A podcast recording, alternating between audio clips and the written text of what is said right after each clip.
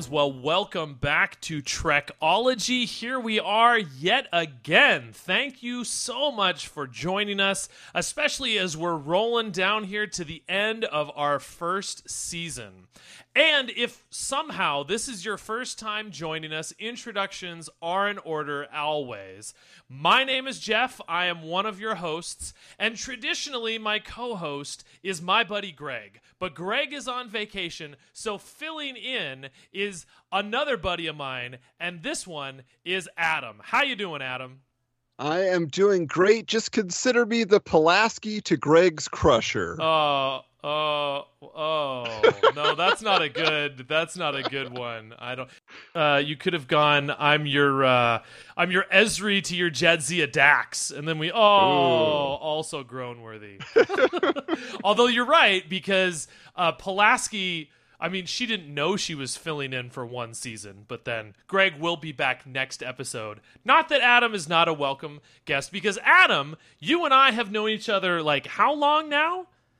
Oh man, I mean it's crazy to think about it, but you know, uh, definitely more than twenty years. So I wow. mean, we're we're hanging in strong, two Dang. decades. I know. What year is this? This is twenty. So because it was like what twenty? It was like nineteen ninety seven, right? When we yeah. met. Adam and I have actually done two other podcasts together. Plus, I've done a cameo appearance on uh, his other podcast. In in our long backstory of not only being friends but also podcasting together, the dynamic always kind of seems that Adam remembers one thing and I remember a different thing.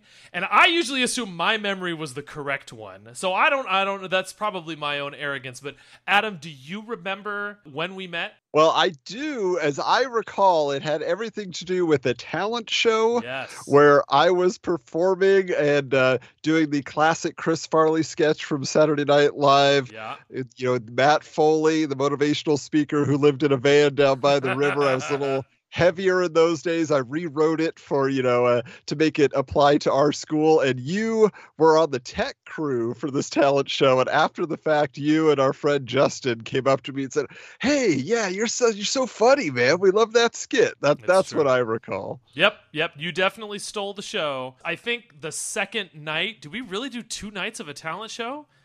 Whew, that's a bold move. So I was backstage because we were doing spotlights the first night, and I was backstage. And Justin over the headset was like, dude, you got to go talk to that Matt Foley guy. So I did. Uh, and then, and now the second story, there does seem to be an early Star Trek connection. Whereas later that year, we were both in theater, and I had a number of friends come over to my house for lunch, and there was a Star Trek interaction. How do you remember this one going? Yeah, so it definitely it was a lunch break. It was a very long Saturday rehearsal, and okay. when we got there, I remember making a microwave pizza, as I often rated uh, your freezer. I'm sure your mom did not appreciate it, sure. uh, but then you were playing this Star Trek like 25th anniversary computer mm. game, if I remember correctly. Indeed.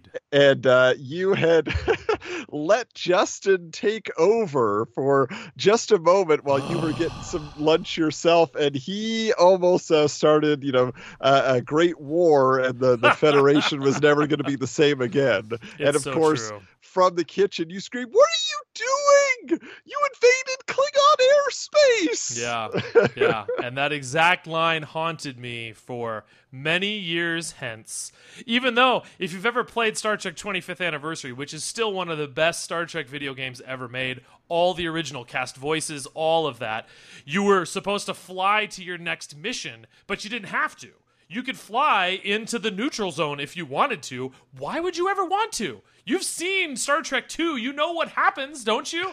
Justin either did not know or willingly wanted to just go pick a fight with Klingons. So he was wrecking the whole thing. Plus, back in those days, I mean, I guess we didn't have auto save. I don't know. The whole like saving and then going back to your save game feels like that wasn't always around. Like, since that time, um, obviously Adam and I have stayed buddies, but Adam, what would you say like what's some of your background, your history with Star Trek as a an overall thing? Well, yeah, and you know, first off, I do have to say I am a dedicated listener to Trekology. That's I, true. That should be pointed out. Yeah, because this has definitely been a part of Jeff's just life. Like I know Jeff is the Star Trek guy. Like of my friends, he is the guy to go to. There have been many philosophical conversations, and so to hear him take that tack with this podcast just makes so much sense. It was inevitable.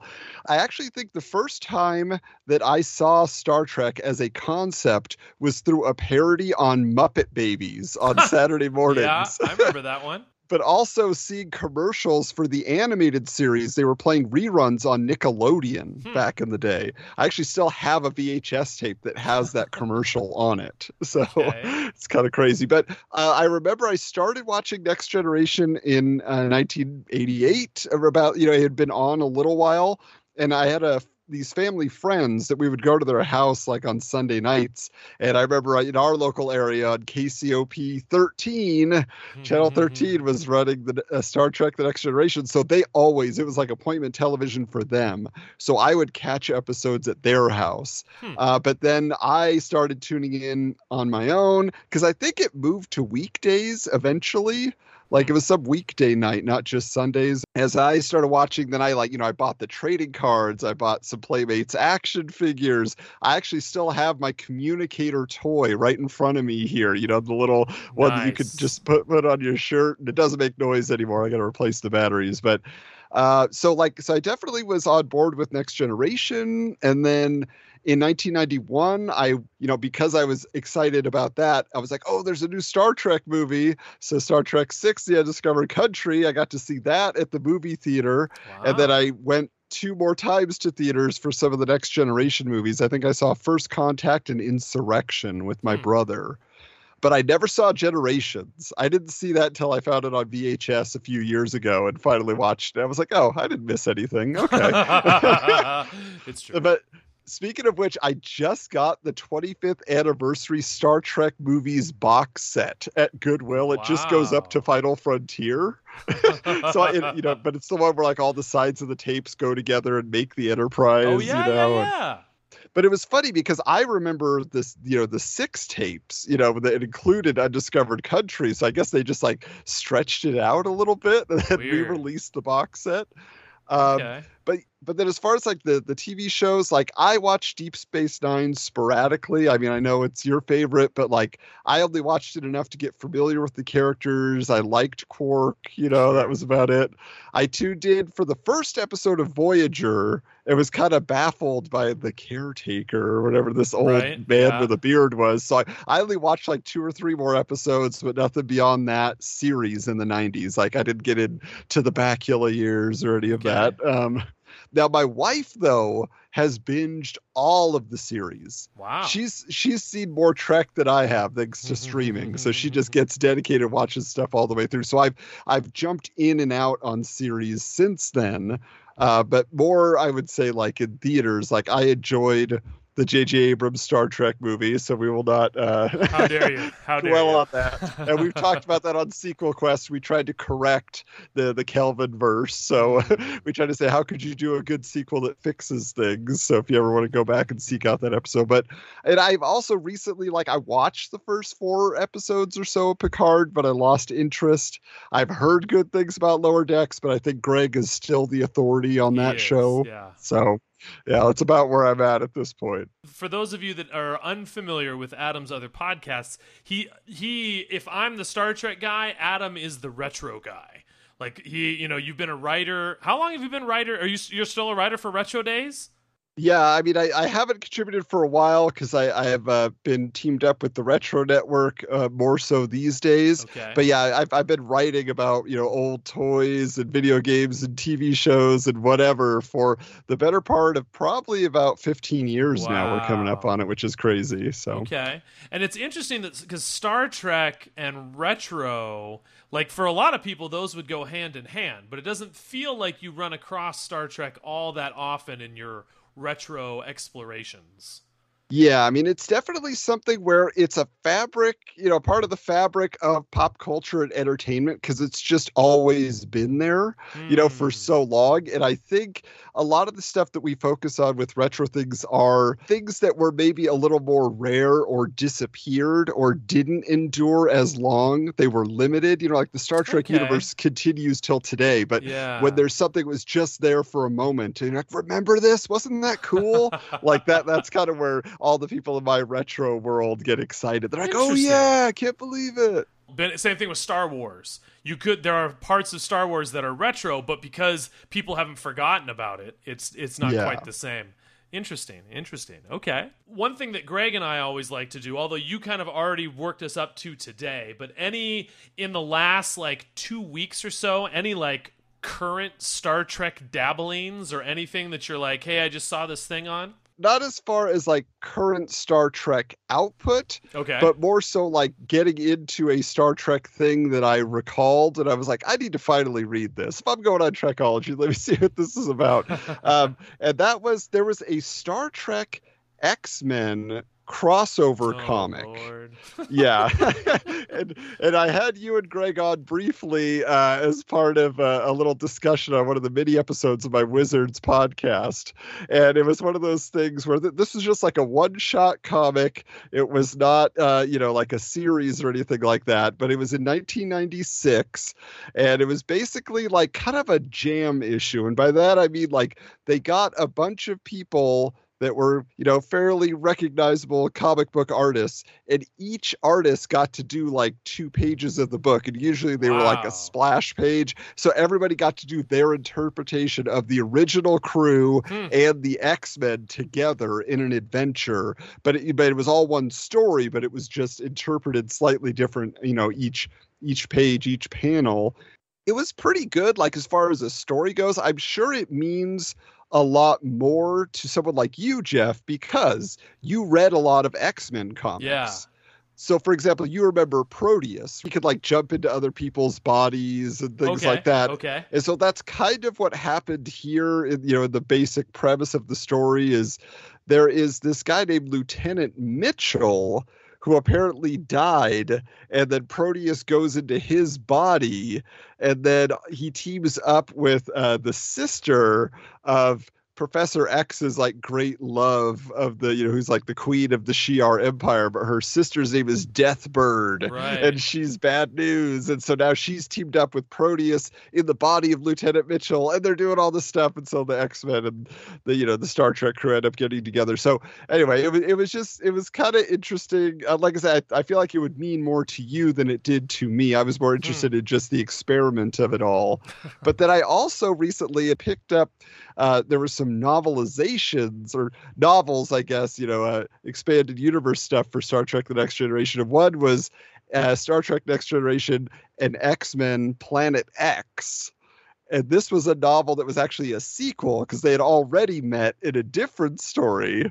Uh, so this was like them getting back together, like Worf and Wolverine are old buddies now, and all this stuff. So it was pretty funny. Like I, I read through a few pages, you know, like the first, you know, quarter of the book, and I was like, oh, this is pretty neat. I, I like what they're doing here. So those have kind of been my my delving is going into kind of the '90s crossover stuff with X Men. All right. There's been a lot of X Men, uh, yeah, uh, cross pollination happening. It sounds okay. Yep. Okay. For for me, uh, well, actually, it's it's kind of indirectly a Star Trek kind of experience. Is uh, uh, the last episode that we did? We were talking about the warp drive and about uh, not only how we're getting like how we are with warping space and all of that as far as science is concerned, but even the concepts of matter and antimatter and and that we're closer to that than one might think. So I read an article just today that was talking about how close we are getting to nuclear fusion. So not fission, which fission, which is you know the separating of two atoms, that's what happens in a nuclear reactor. Fusion of fusing two atoms together is what happens in the sun.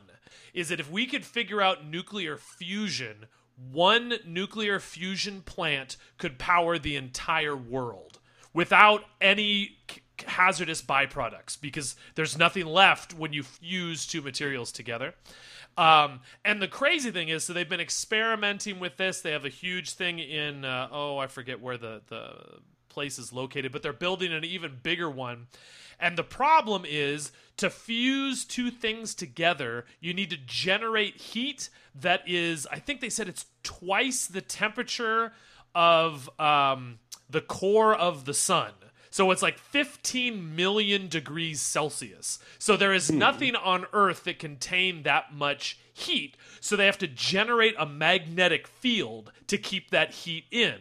And they can only sustain that for about five seconds. So they've been managing to do fusion for about five seconds right now. But with the new thing that they're currently building, the scientists are estimating within 30 years, we could have figured out fusion and be able like that's a reality that could be coming within our lifetimes. Wow, it sounds like that's why cold fusion is the thing that everybody wants. It's like you don't have to generate all that power and that heat. Okay. Right, right. And that's because that's the ir- irony is that right now it takes way more power to generate the fusion than the fu- than we can practically use. Anyway, one one small step, right? Isn't that what they say? Somebody said that somewhere. So, anyway, speaking of small steps or large steps, my friends, uh, if you are, if you did join us last episode, you know that we are in the middle of our tech months where we are going through the tech of Star Trek. This time, with Adam especially, I thought it'd be great for us to talk about the holodeck or the holo suite. If you are unfamiliar, I don't know how you like if you've I'm assuming you've watched Star Trek if you're listening to this, but if you're somehow unfamiliar with the holodeck or the holosuite, typically that was in Next Generation, Deep Space 9 and beyond where they had this like in Next Generation they had like this room with all these like yellow lines and then a hologram would turn on and it could literally be anything and anywhere you could interact with it. You could do all that sort of stuff like that. And they would always talk about holo emitters force fields and holo matter. So adam i'm guessing you've seen some of these holodeck episodes? I have. Here's, here's the thing like in the world of Star Trek, the holodeck probably fascinates me the most of Sure. anything.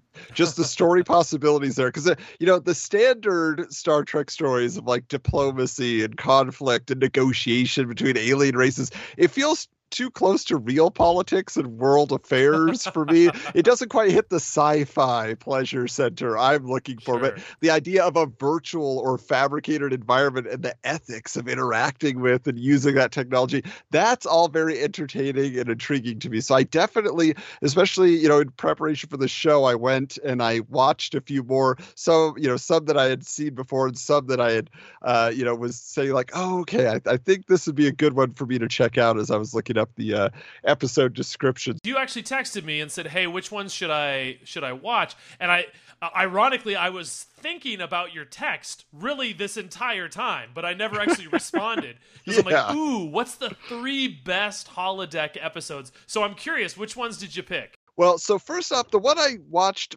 uh, first and foremost is because I recently picked it up on VHS at Goodwill, and that was a copy of Elementary Dear Data. Good. Okay, I was going to suggest that one. I think And then, of course, I had to then check out the sequel, Ship in a Bottle. awesome. Yep. So I had to find out what happened to Moriarty there. Uh, but then I also wanted to check out Future Imperfect because that was a, a very Oh. interesting use of the holodeck for some for some you know uh, nefarious purposes. So I thought that was cool. Okay, which one Um, was that? Refresh my That, memory. that that's the one where uh, Riker thinks that he got basically Oh, like yes, he yes, yes, lost his memory and now he's old. Yes. he's got a kid and all this stuff.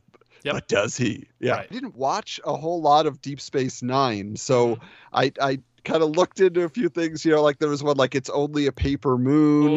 Where Oh. it was kind of used as therapy, kind of Yep. to help that way. There was, then they're like kind of a more like this is bada big, bada bag, or his way. Like this this Vic Fontaine character. They really love that guy, Oh, huh? yeah. Yeah. Uh, but what I had seen, I remember back in the day, was uh, "Take Me Out to the Holosuite," you know, the baseball episode. So I, I watched that again because that's just fun. Yeah.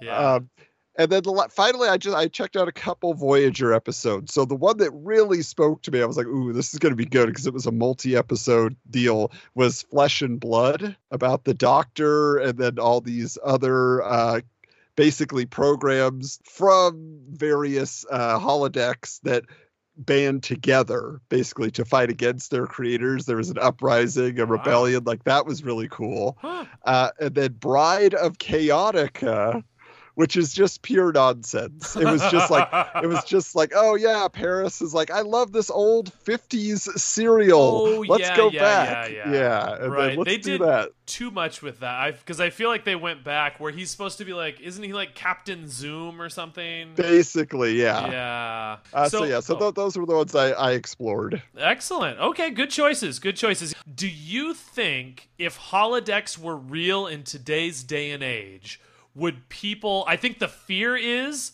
no one would ever do anything ever again. They would just live in their holodecks forever and ever. Do you do you think that's true? I don't like, for example, I have seen documentaries about people who get into the MMO RPG world, right? Like people who are obsessed with World of Warcraft to where they literally like just don't want to go to the bathroom. They don't want to do anything. They take time off work. They like because they they got to finish this campaign. And I think there are a few obsessive people, a small part of the Mm. population that wants to escape entirely or has that, you know, brain chemistry that says, once I'm in this, I don't want to let go. I've got, you know, I, I got to explore every possibility. But I think in general, most people would use it from the perspective of, you know, entertainment purposes. Hmm, Although there is this thing now called the metaverse right. online that people talk about this whole concept of well then you could just use it as a new space to interact with people and you know uh, you know do transactions or whatever it's going to be whatever you know form that takes. So i think uh, people will still always long for the actual you know real world interaction unless they do not have that in their lives and Mm. all that they can do or so they feel is exist in that virtual space Interesting. That is even a question that I think has come up uh, with the pandemic. Is that you know we spent a long time doing doing business, doing work all through Zoom, and I did find it really interesting that there typically or stereotypically, I would say older folks that te- invalidated that form of interaction where they said like it will never be interacting through a camera will never be as good as interacting in person. I guess that my my pushback has been some of the uh, younger students that I worked with were way more comfortable, especially the introverts. They were way more comfortable on Zoom than they ever were in person, and they opened up and they were much more open in front of their computer screen than they were in person.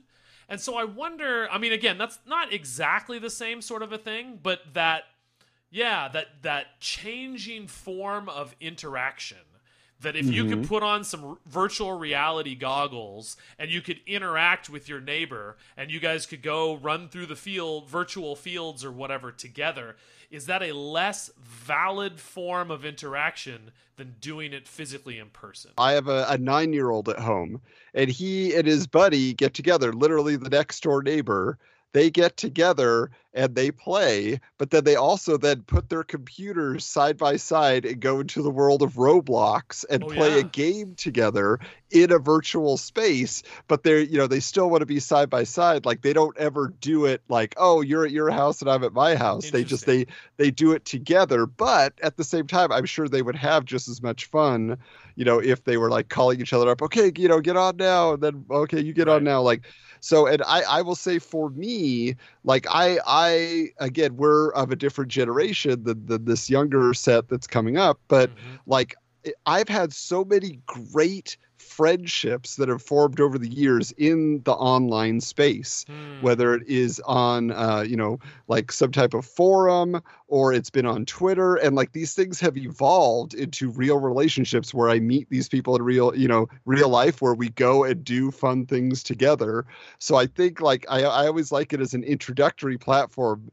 And there are some people that just, you know, distance is the issue. But like if I had my druthers, I would want to actually meet up with so many of these virtual or online friends, I guess. Right. I know I was thinking about like you just uh, well we both. That's the other thing I haven't pointed out. Adam and I actually have the same birthday. We were both born on May the 12th. And I noticed on the birthday party a majority of those guys there were like podcast buddies, right? Had you met have you met all of those guys in person?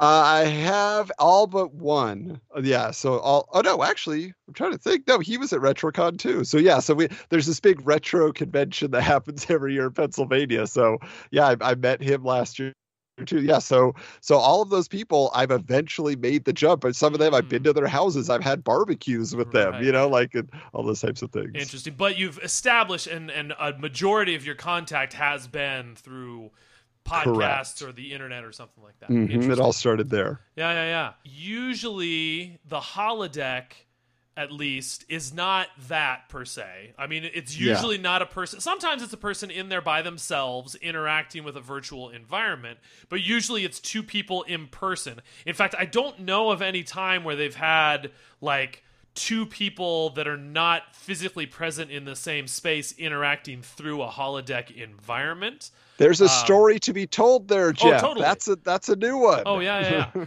so other question though, beyond the the temptation to get sucked in and to never leave and all that sort of stuff like that.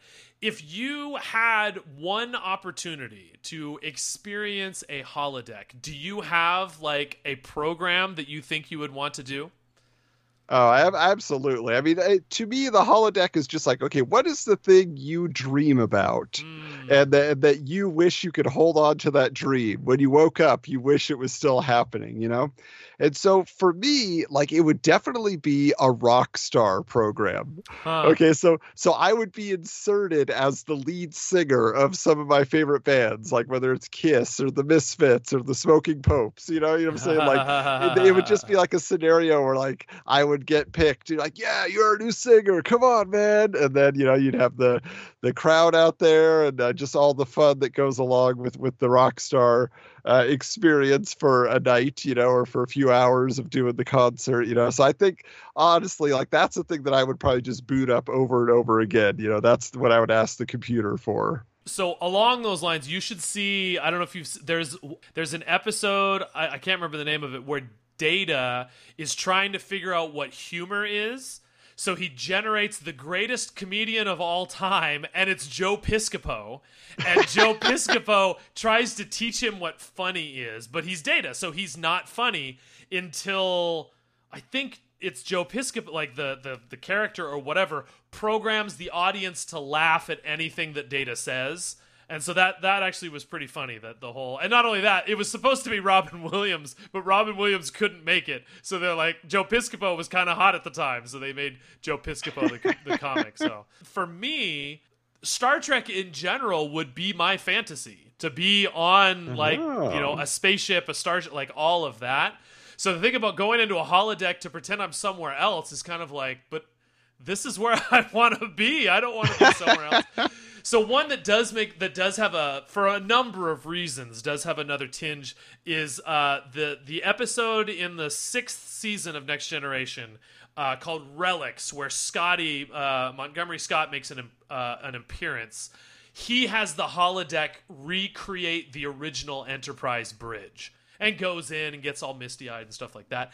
That's pretty cool. I, I kind of like that, like that that especially because like if if we're talking about next generation the original enterprise would be legendary. And so we're talking about looking at this this would be like a historic sort of a thing.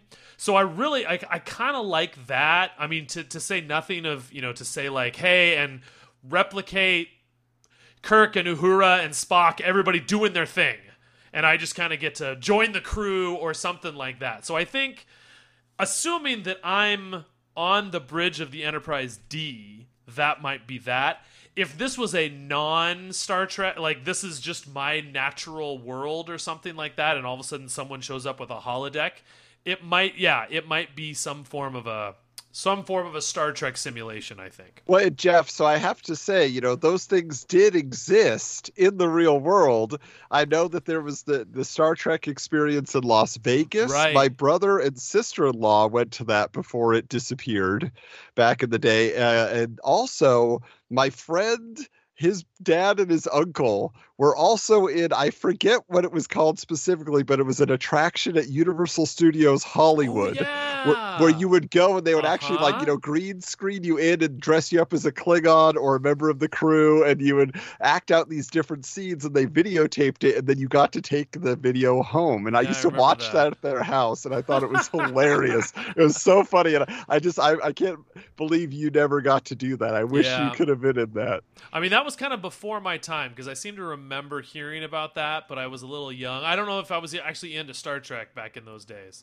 But um, but we just went to Disneyland, and one of the right we got to go on both Star Tours, and um, the I think it's called Smuggler's Run, where it's kind of like Star Tours, but you're in the Millennium Falcon. And the cool thing about Smuggler's Run is that you're actually, you know, you're you're supposed to work the controls. So like I was an engineer and I needed to push these buttons, you know, at certain points and stuff like that. But there was something about that that's just it wasn't quite I don't know. It was nice, it was cool, but I knew it was fake. So I do wonder that even with a holodeck, would there be a certain level of I don't know, a separation or something? Or is there some Well- level of reality where you're like, okay, now I buy it?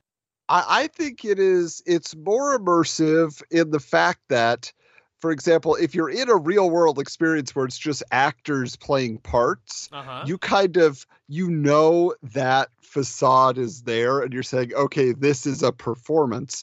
But in the world of the holodeck as i have experienced it in watching the show like these are programs that to their knowledge except for the few that gain sentience um, they, they believe that they are part of this world they are part of this scenario so nothing about it would ever ring false. And so i think the old, again it would it would all be on you but i think because you're so surrounded by a scenario where everybody is 100% in it that you would easily fall into that i would Hmm. assume I wonder. I wonder. Okay. So I was looking, I was doing a little bit of research to try and figure out where are we as far as today's technology and the holodeck.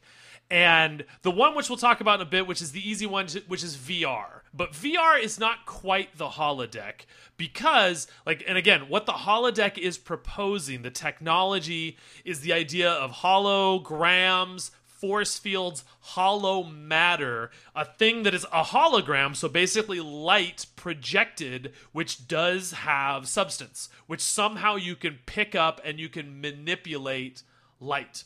Which that we don't have that technology. We don't know how, and we're not anywhere close to really understanding how we could manipulate a hologram, except in 2009, apparently, the University of Tokyo created something which is, is in a different way, basically using mirrors to create the hologram itself, using motion sensors so that your motions are manipulating the, the image and then using ultrasonic force emitters to create this the illusion of pressure and touch they enabled some form of that which as i was thinking about that i was kind of like that sounds fairly close where so you're you're reaching out for a thing to try and touch it. When you touch it it does react and you get a sensation on your fingers of touching something. So it's kind of like could that progress to such a place where you know it's actually feels immersive like that. I don't know. I mean that that also could be i'm really wondering if that's do you perceive it that way or do other people looking at you perceive it that way? That I, that i don't mm-hmm. know Yeah, I mean it, it is a fascinating concept, you know, because there there's been like you say, you know, the idea, you know, I I love a movie theater experience, right? That has Mhm. D box seating. You Oh, know, the whole concept of, you know, it actually moves and vibrates and it it, takes you into, you know, the the movements of the world or like for example, I was just watching on Disney Plus The World According to Jeff Goldblum Okay. and there there was a whole thing where he was kind of exploring the world of VR and and where that has arrived. And he actually had an experience where you know they put like the goggles on him and now he's like they're like you're a seed. And so you're a seed that's growing up and now you become a tree and now you live in this forest and he's like oh everything's beautiful. And they made all these smells and all these different you know tactile things for him to touch as he's going through that. But then the forest caught on fire so then now there was smoke going through and now all his you know everything is burning and he's like oh no my family every you know so it's like this full like you know emotional experience it was they were like really trying to bring that but like you say like that is all like production that's Right. it, it's not the exact sensation of what you're you know for example this japanese uh you know group was able to create like with that force and that feeling right.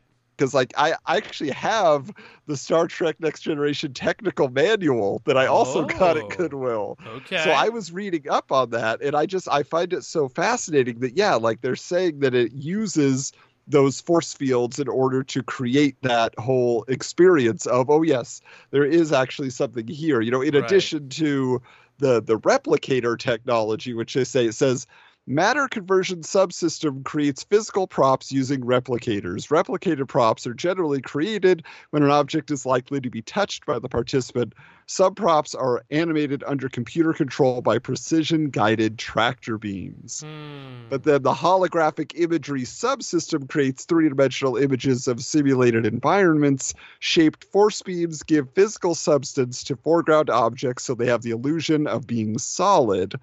Um, and then they have the substrate force field creates treadmill effect, permitting participants to remain stationary while the simulated environment scrolls by within the limits of the simulation program. It says various holographic optical and acoustic techniques were applied through the years, finally giving way to a series of breakthroughs in small force field and imaging devices that not only did not seriously impact starship mass and volume constraints, but actually nurtured hyper realistic flight critical simulations. So they were saying, you know, like how it was originally being used in the history of the Federation there, but just that whole idea of the, like I say, the force field is fascinating to Yeah. me. It's like, oh yeah, you're going to go up to this thing, and now you're going to say, oh, there's resistance, or I'm being punched, or whatever Right. you know is happening in the scenario. I'm being pushed, and that force field is pushing me away. Like, the- that- the that's such a great substance. idea. Yeah. Yeah. Which is interesting because yeah, again, the, the the concept of a force field, like that's the interesting thing where sound waves at the ultrasonic level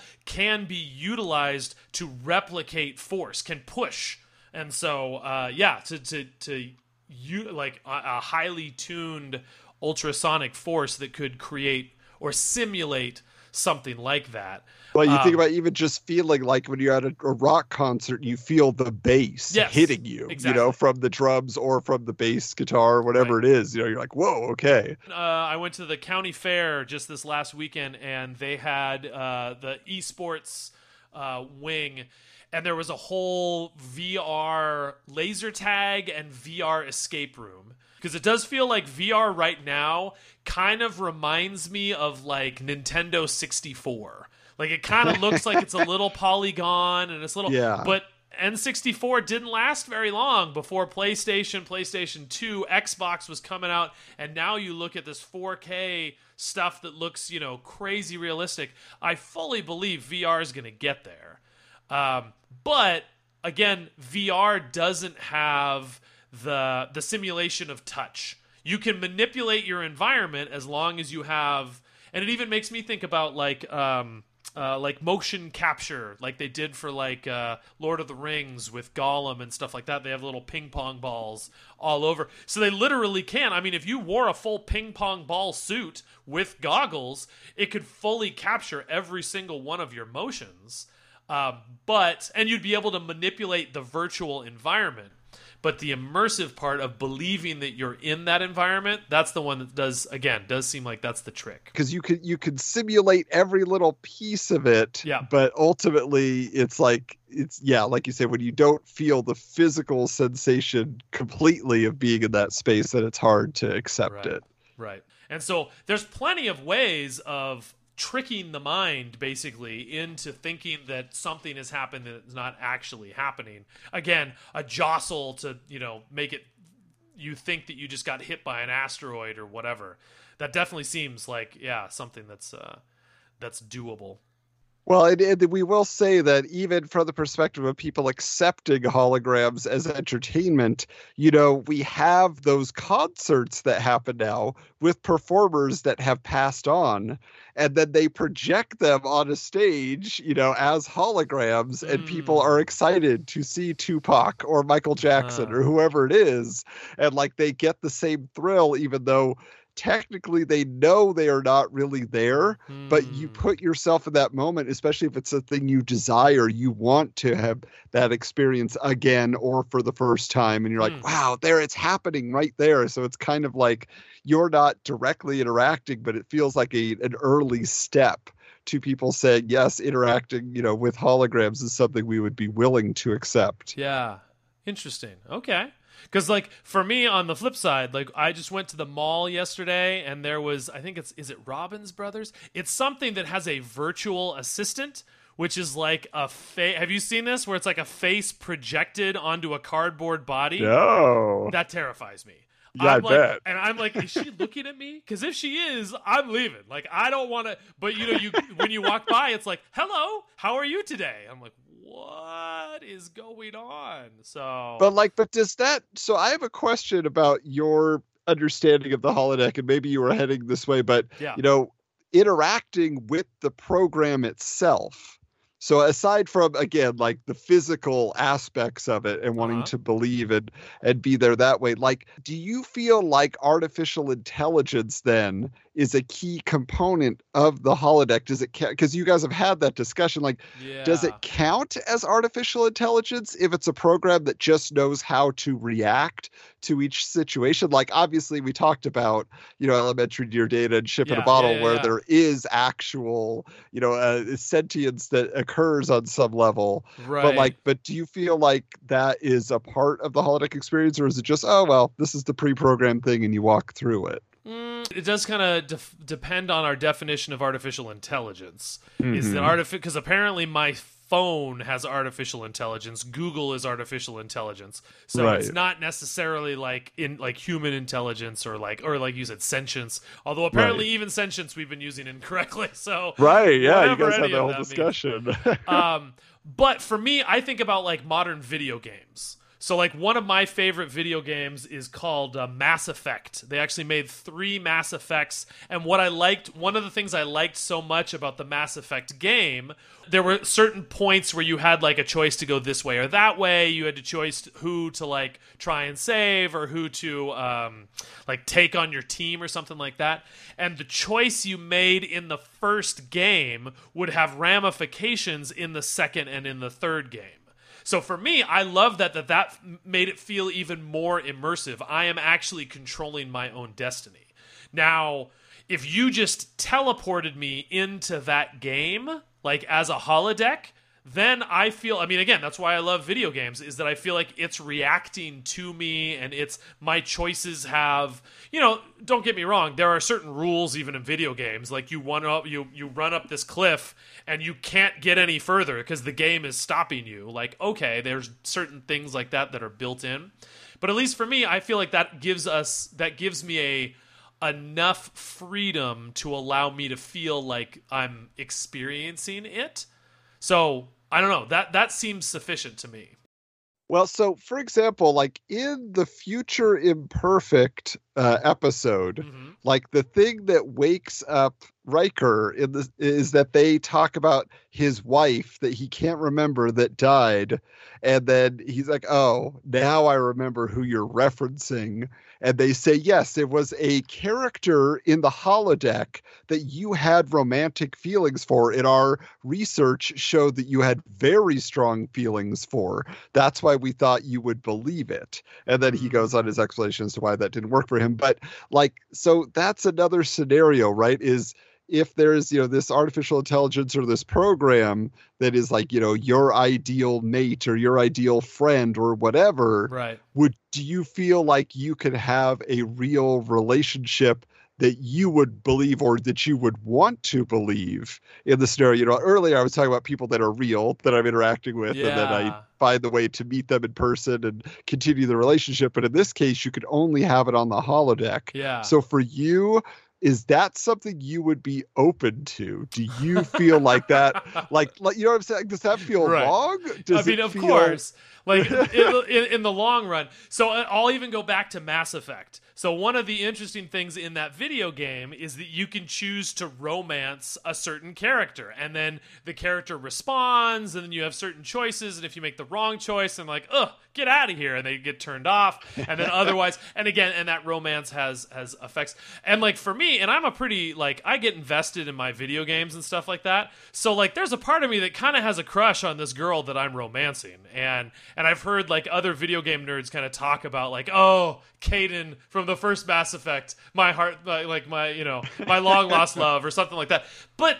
That only goes so far, and I think that was what came out of of the Riker thing with Minuet, is that there's a certain level like yeah you're reacting yeah you're doing all these sort of things because you know certain certain human interactions are not terribly complex you know uh, on, on a certain level. But eventually i feel like that's unsustainable like long term um, and it could all, almost be just kind of the you know your own self-awareness of you know is is a program responding to me the way that I want it to respond sufficient? That would be wonderful for a time but long term I feel like I don't know my own psyche would you know I want someone that's going to disagree with me from time to time or I don't know something like that.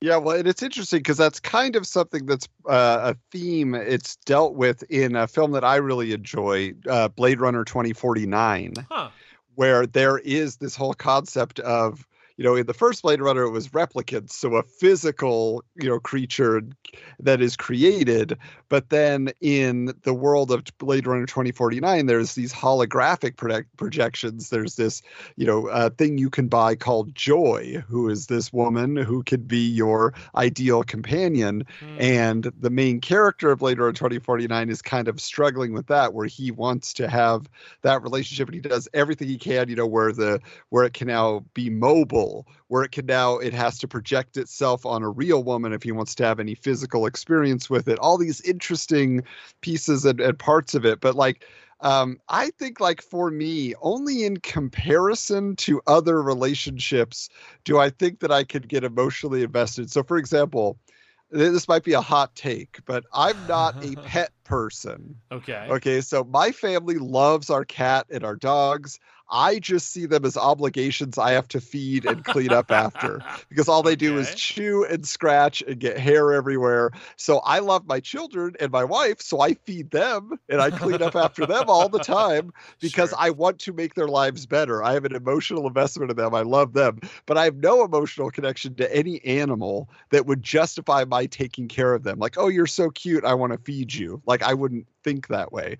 And so I take care of animals only because they matter to my family. So again, it's tied to the physical, you know, real person in my life. But my point is, I would likely invest emotionally more in a holodeck program imitating life than any living animal that is forced into my daily routine. interesting You know, I'm not a serial killer. I'm not like, oh, I, you know, I torture right. small animals because I don't care No, no, about no. them. If a, if a if a dog was sad or whatever, you know, Sure. sad again, I'm projecting that on that. But if a dog is whimpering and it needs help with something, I would probably do it. But I'm just saying, in general, like a human being, even a human being that is created by a computer, I would definitely invest more emotionally Mm. than you know I would a different life form. So so I find like in a holodeck scenario, I could see that happening and saying like, oh, you know, this character is so interesting. Like I hear people. There's another video game called Disco Elysium that I find Hmm. uh, has very similar explanation of what you're saying about Mass Effect that I've heard about on video game related podcasts, and it just sounds like yeah, people like you know I really like this character that they have designed and that they have programmed to react a certain way because they seem to be a better person than I'm playing in the game, you know?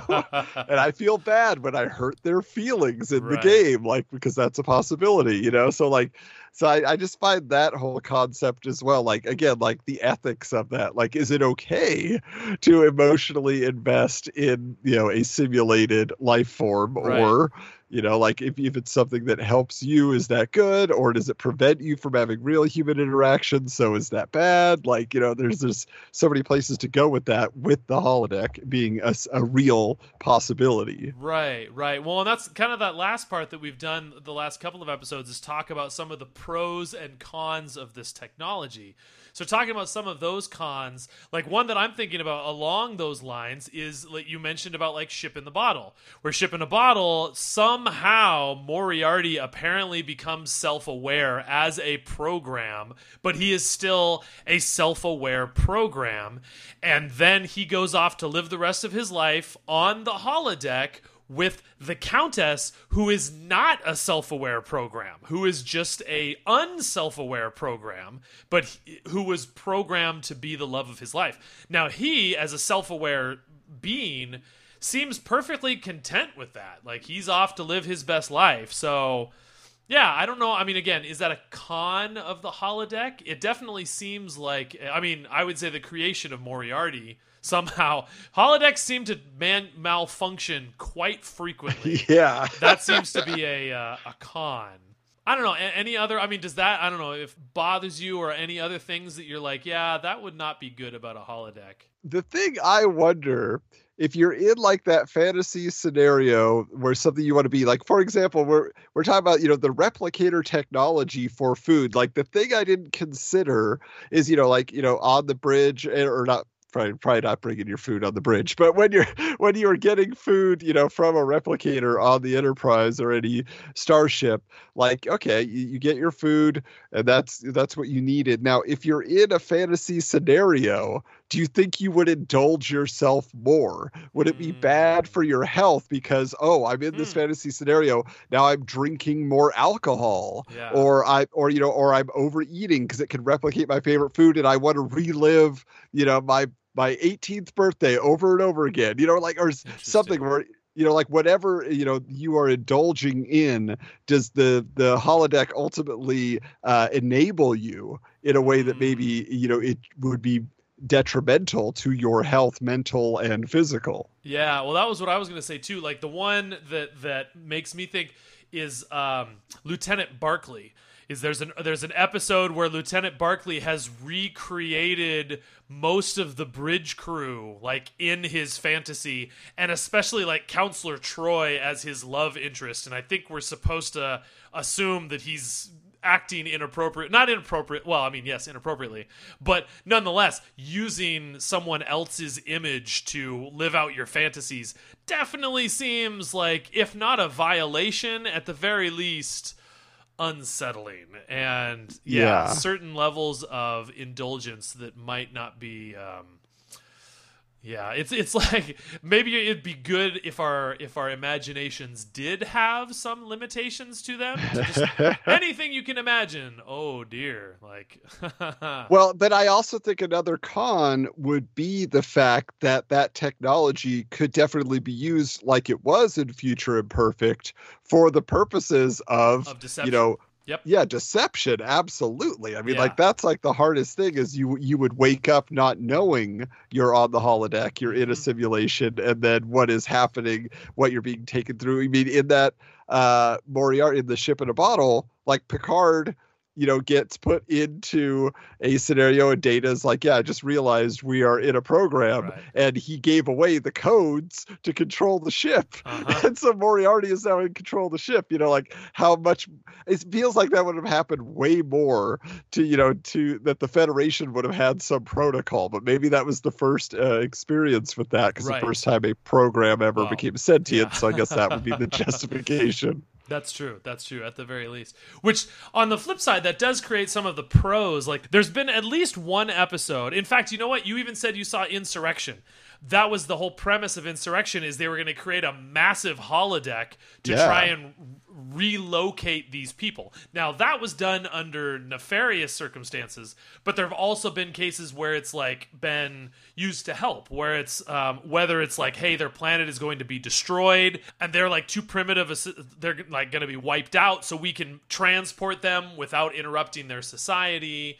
Even like you mentioned, like Paper Moon with uh, Nog, where Nog is going through post traumatic stress, uh, and he uses the holodeck as kind of like this this comfort like escape from reality until he's able to face reality again um, same thing Well, and he he says specifically, it's so interesting in the Badda-Bing Badda-Bang episode Yeah. where they're helping out the Vic Fontaine character. He's like, Vic helped me realize I had value and all this stuff. Like Yeah. basically, like the program talked him through all those issues, and so like it becomes a valuable thing in that way. Right. Yeah. Right. I mean, there's again, there's been multiple different ways that it's been used, like for counseling and stuff like that. One thing that we don't see it used a whole lot for, but I think is valuable, is like training. Uh, is that you know it can be used for deception, but it could also be used. I mean, I guess Worf. Worf is always down there training in the holodeck. It seems, uh, but you know you could be doing. I don't know, phaser training or, you know, even Well- ship simulators and stuff like that. It, it sounded like you weren't super familiar with the Flesh and Blood episode No, from Voyager. But that's basically the premise is so the doctor is kind of you know he's been given you know his uh, technology where he can now roam the ship you know he Uh-huh. can he can leave the the med bay and all of that but what happens is there are these programs that were created by this other alien race that the federation gave them the technology of the holodeck so that they would Oh. not hunt other people and create problems and so now they kill these you know simulations but then they wake up and they it happens over and over again. It's like being an npc you know in a video game. Yeah. and so it's this that's the scenario is they start like they they basically become sentient and one of them like leads this uprising and transports all these other uh, you know holodeck characters uh, onto a you know a, a ship where they could all exist and the doctor gets pulled in and is he like you know being pulled to their side? Because yeah maybe i should have you know more choice in my life. And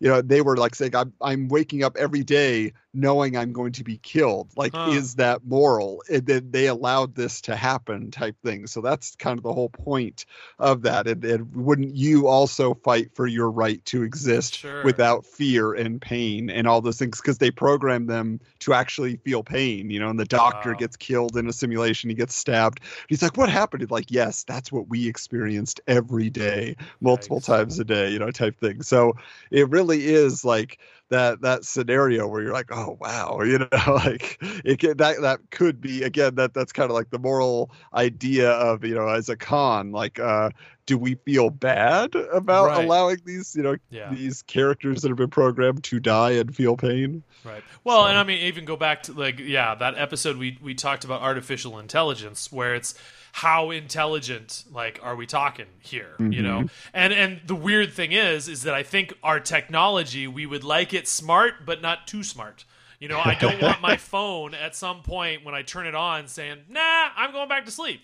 Like no no no. I don't want you to Yeah. be able to have the the the will to do that so my hunch is like if we create a if we create a computer program you know again i'm going off and i'm playing call of duty. Do i want all of these npcs that i'm you know shooting do i want them to be living beings? No of course not. That would be horrible. Like i want them to just be you know programs that have no that are just you know a couple of lines of data that don't have any self-awareness or you know stuff like that. But then once yeah you advance them technologically um, that uh, i'm sure that becomes a challenge Okie doke. Any other uh, pluses or minuses that pop to mind about uh, what, especially for this one, would especially be like a Star Trek holodeck would have?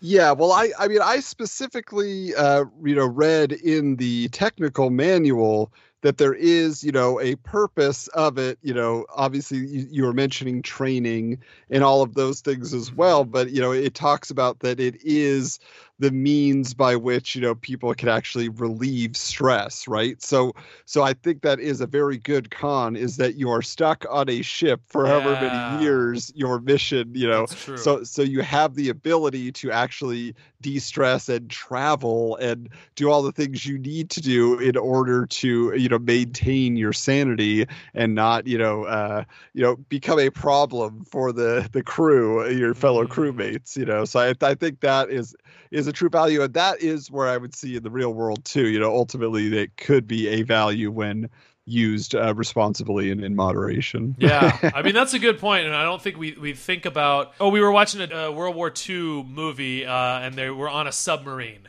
and it's like it's crazy to think about serving on this tin can where yeah. you're literally i mean they'd be underwater for i don't know how long at a time in your little teeny world that that's that's all like man how do you not go crazy in there and these people are in space and I mean, yes, we see, you know, especially in the original series, we see Kirk and, you know, McCoy beaming down, it seems like every week, but not the rest of the crew. There's like 300 people on that ship, and most of them don't get off, like ever. And so, yeah, for them to have some form of simulated sky and simulated outdoors when you're in space, I, uh, you're right. I think that would be a big deal psychologically that I don't know that they dip into a whole lot in Star Trek, but I think that would definitely be a benefit.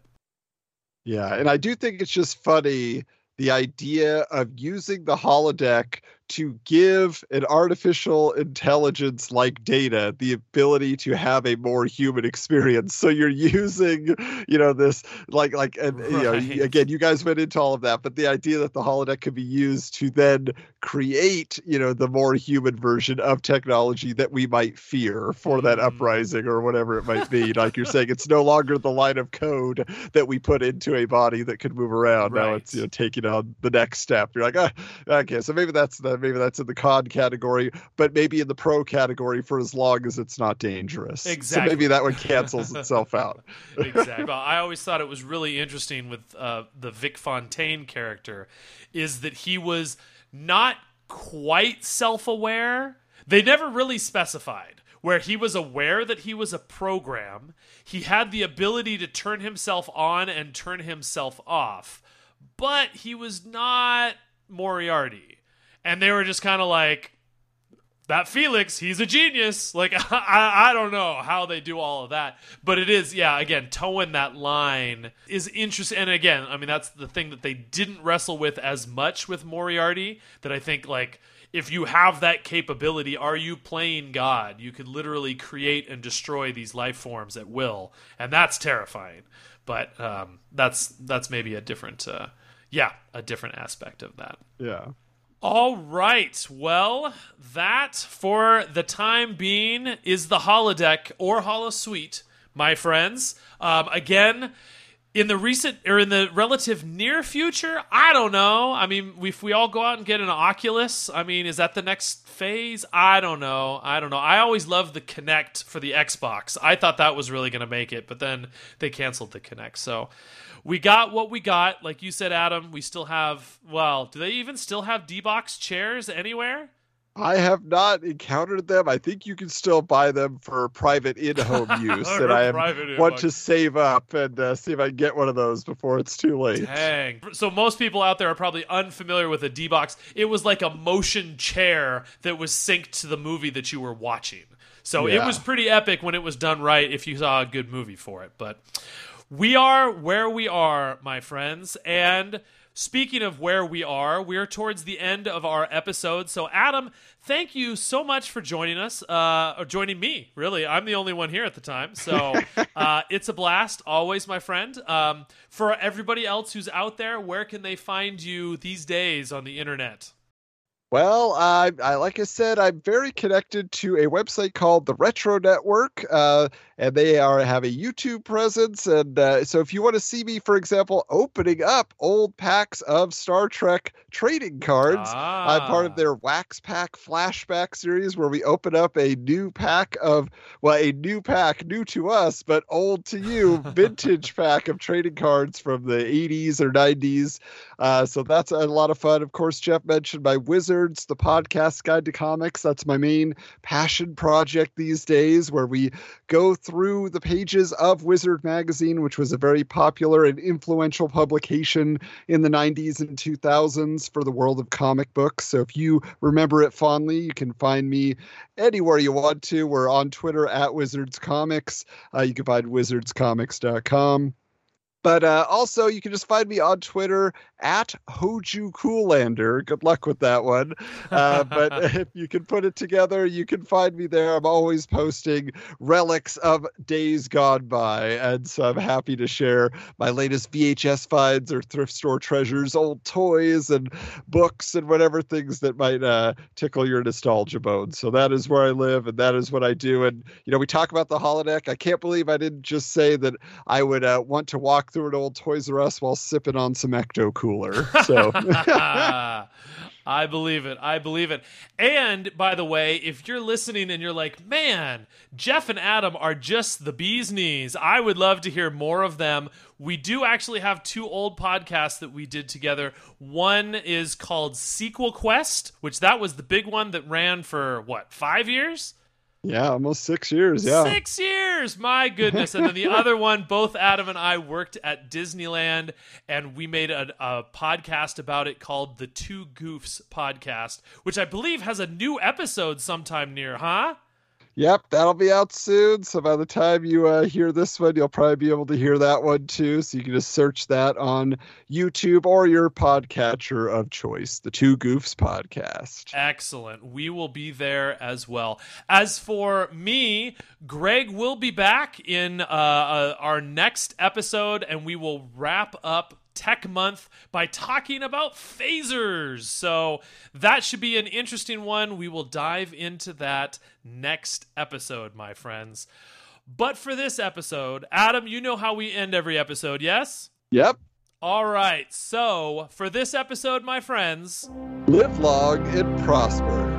peace and long life. Yeah.